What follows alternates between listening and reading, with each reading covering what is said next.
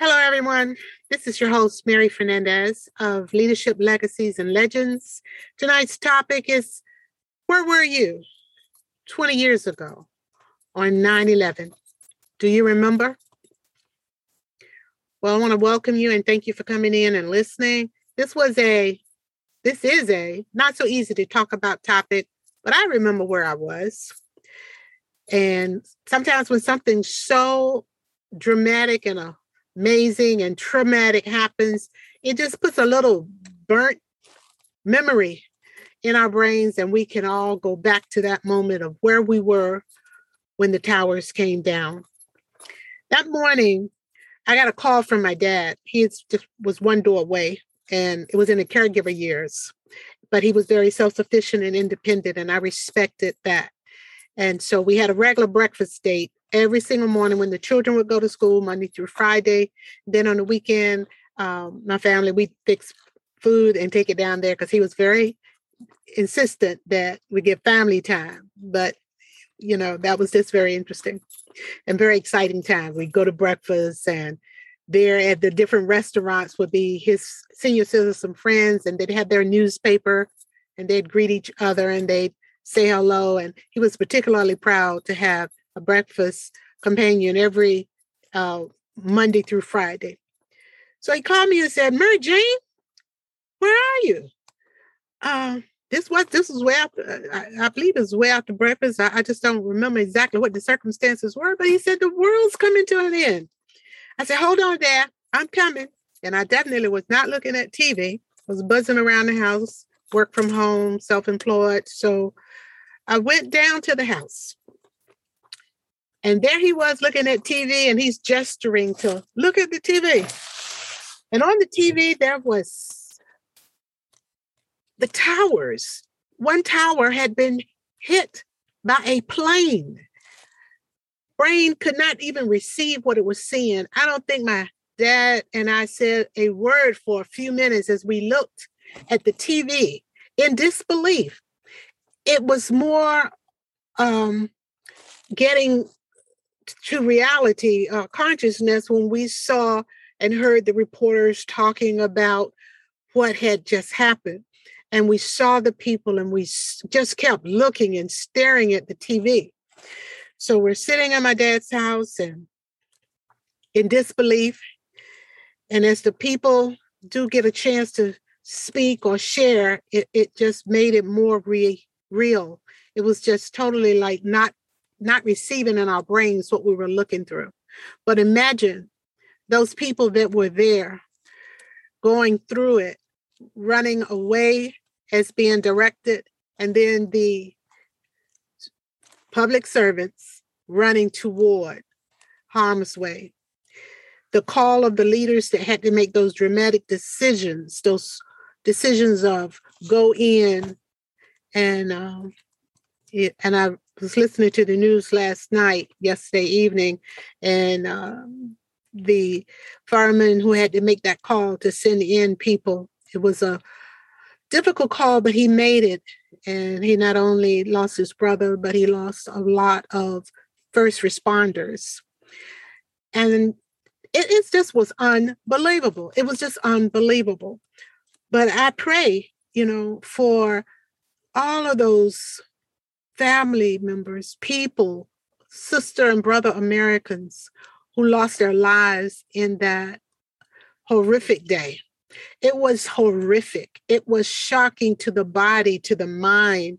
I believe so many were traumatized at that experience, being there, coming through it, losing loved ones, being on the street, looking at the T V. I believe so many were really deeply wounded and affected by what they saw, because we we listen at aftermath of all the lives that were lost and the search for survivors. That was a horrific day. Have you ever been to the um Twin Towers before that incident? I remember being there. It was a sister trip. And you know how life can change on a dime. I am so glad we made that sister trip, because we never did anything like that again. And yet we went to New York City, and we went to several different locations. It was such a uh, sights and sounds and things you could hear, see, and smell. And we just loved being there together. And we went to the World Trade Center. And as we walked up the sidewalk to see this amazing high, high, high building, I was standing there on the sidewalk and my neck looked up, up, up. And I had to even lean my body over and turn and look and see. This thing is tall. It was so tall, it was in the clouds. It disappeared into the clouds. So that gave me second thoughts. I don't know if I can do this, but I'm going to try. I get into the lobby, and as we approach the escalators, the escalators were so tall. They were the tallest escalators I've ever seen. And not only were they tall, they looked not to slant too much. You know, they barely slanted. So that was enough for me to say, I'll wait for you all here. So I believe one of my sisters waited for me while the others went up to Uh, the higher floors of the World Trade Centers. Woo, my heart was pounding even then. But just to remember what happened on nine eleven, that that was not a dream. It really did happen. Americans, the world looked and watched. We all were so connected in prayer, in caring, in, in concern, in help. We were all emotionally there. Courage. What courage it took to help one another, to get your wits about you and do what you had to do to get through that. The stories are playing on T V this week. And in fact, on Friday, which is tomorrow, I plan to listen and watch and remember and just honor those heroes and all those lives that were lost. That was a time when all of us were emotionally so connected, full of caring and um, words and messages of love and concern that we'll all get through this together. That courage. Have you ever found yourself having to just be courageous yourself? I look back on a day when the shuttle went down. The shuttle blew up in the sky. I can still see that without even looking at a picture or, or a... Um, magazine or anything, I can see it. And of course, from the pictures I saw on T V. It was the day before I had a plane trip to Dallas, Texas. I was pregnant and I was quite pregnant. And I was thinking just in my mind, not fearing at the moment, but just thinking. And as I was thinking, the president came on the T V and he said something about those heroes who went up and headed to space and lost their lives in that shuttle explosion. And everything he said resonated in my heart to the point where it made me snap out of any direction of moving toward fear and move forward with faith.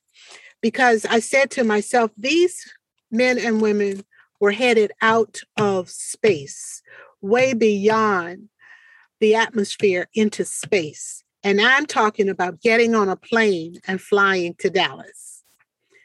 I will do what I have to do. Uh, I remember he said, it is not for us to run and cower and hide, in my own words, remembering what he said. It is for us to continue to stand confidently and move boldly toward our futures and do what we needed to do. But that's what my heart captured. I must be courageous and keep on living, because when we lose someone, sometimes there's the feeling of horrible guilt. Sometimes there's all these cycles and emotions we go through when we lose someone. And when death occurs and grief and all those things. So this is Leadership Legacies and Legends, remembering nine eleven. I pray for our country. I pray for our families. I pray for our next generation. I pray that the things we have learned and experienced will only make us stronger, that we'll find our way back to honoring and loving and supporting one another as we continue to build our lives and to leave a legacy to that next generation that we, that we love, this world that we're going to leave to them. So I salute the heroes and all of those who lost their lives and all of those who were impacted and affected by the horrific nine eleven falling of the towers.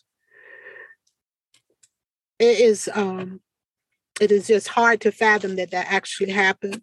But we remember because we want to remember our calling. We want to remember our purpose and our mission as we live our lives to enrich others' lives, to bless others, to do what we must do.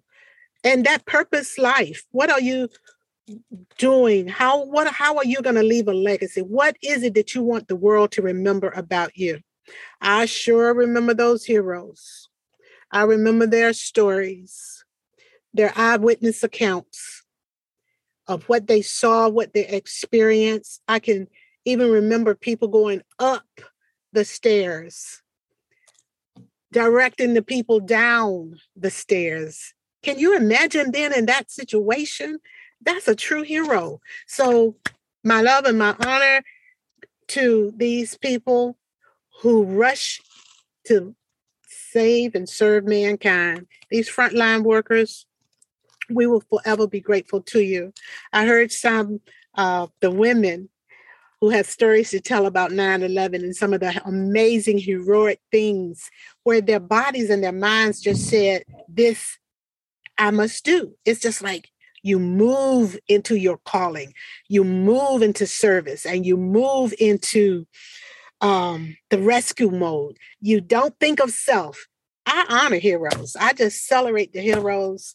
And I remember nine eleven with each of you. And I just pray that we all are better for what we have experienced together and that we can overcome anything. Uh, this is your host, Mary Fernandez of Leadership, Legacies, and Legends Unleash. Unleash the hero in you. Thank you for listening. Thank you for downloading. And I thank you that this episode is going up just two days before nine eleven. And I just pray your encouragement. I pray your strength. And I thank God for hope and faith.